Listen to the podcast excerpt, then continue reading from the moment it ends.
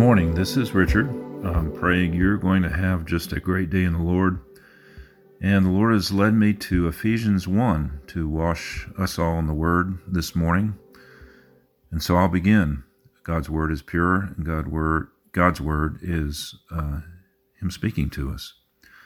So in 1 verse 2, grace to you and peace from God our Father and the Lord Jesus Christ. Blessed be the God and Father of our Lord Jesus Christ, who has blessed us with every spiritual blessing in the heavenly places in Christ, just as he chose us in him before the foundation of the world, that we should be holy and without blame before him in love, having predestined us to adoption as sons by Jesus Christ to himself, according to the good pleasure of his will, to the praise of the glory of his grace, by which he has made us accepted in the beloved. In him we have redemption through his blood, the forgiveness of sins according to the riches of his grace, which he made to abound toward us in all wisdom and prudence, having made known to us the mystery of his will, according to his good pleasure which he purposed in himself, that in the dispensation of the fullness of the times he might gather together in one all things in Christ, both which are in heaven and which are on earth in him,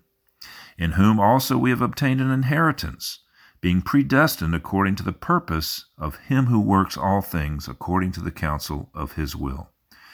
that we who first trusted in Christ should be to the praise of his glory. In him you also trusted, after you heard the word of truth, the gospel of your salvation, in whom also, having believed, you were sealed with the Holy Spirit of promise who is the guarantee of our inheritance until the redemption of the purchased possession to the praise of his glory. Therefore, I also, after I heard of your faith in the Lord Jesus and your love for all the saints, do not cease to give thanks for you, making mention of you in my prayers, that the God of our Lord Jesus Christ, the Father of glory, may give to you the spirit of wisdom and revelation in the knowledge of him the eyes of your understanding being enlightened, that you may know what is the hope of his calling, what are the riches of the glory of his inheritance in the saints, and what is the exceeding greatness of his power toward us who believe, according to the working of his mighty power, which he worked in Christ when he raised him from the dead and seated him at his right hand in the heavenly places far above all principality and power and might and dominion, and every name that is named, not only in this age, but also in that which is to come. And he put all things under his feet, and gave him to be head over all things to the church, which is his body, the fullness of him who fills all in all.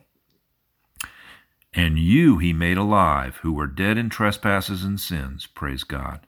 in which you once walked according to the course of this world, according to the prince of the power of the air, the spirit who now works in the sons of disobedience, among whom also we all once conducted ourselves in the lusts of our flesh, fulfilling desires of the flesh and of the mind, and were by nature children of wrath, just as the others. But God, who is rich in mercy,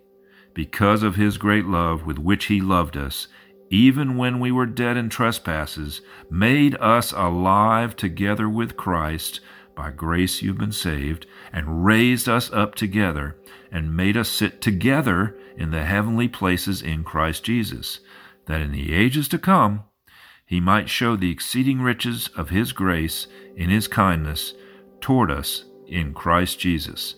For by grace you have been saved through faith, and not that that not of yourselves, it is the gift of God, not of works, lest anyone should boast, for we are his workmanship, created in Christ Jesus for good works, which God prepared beforehand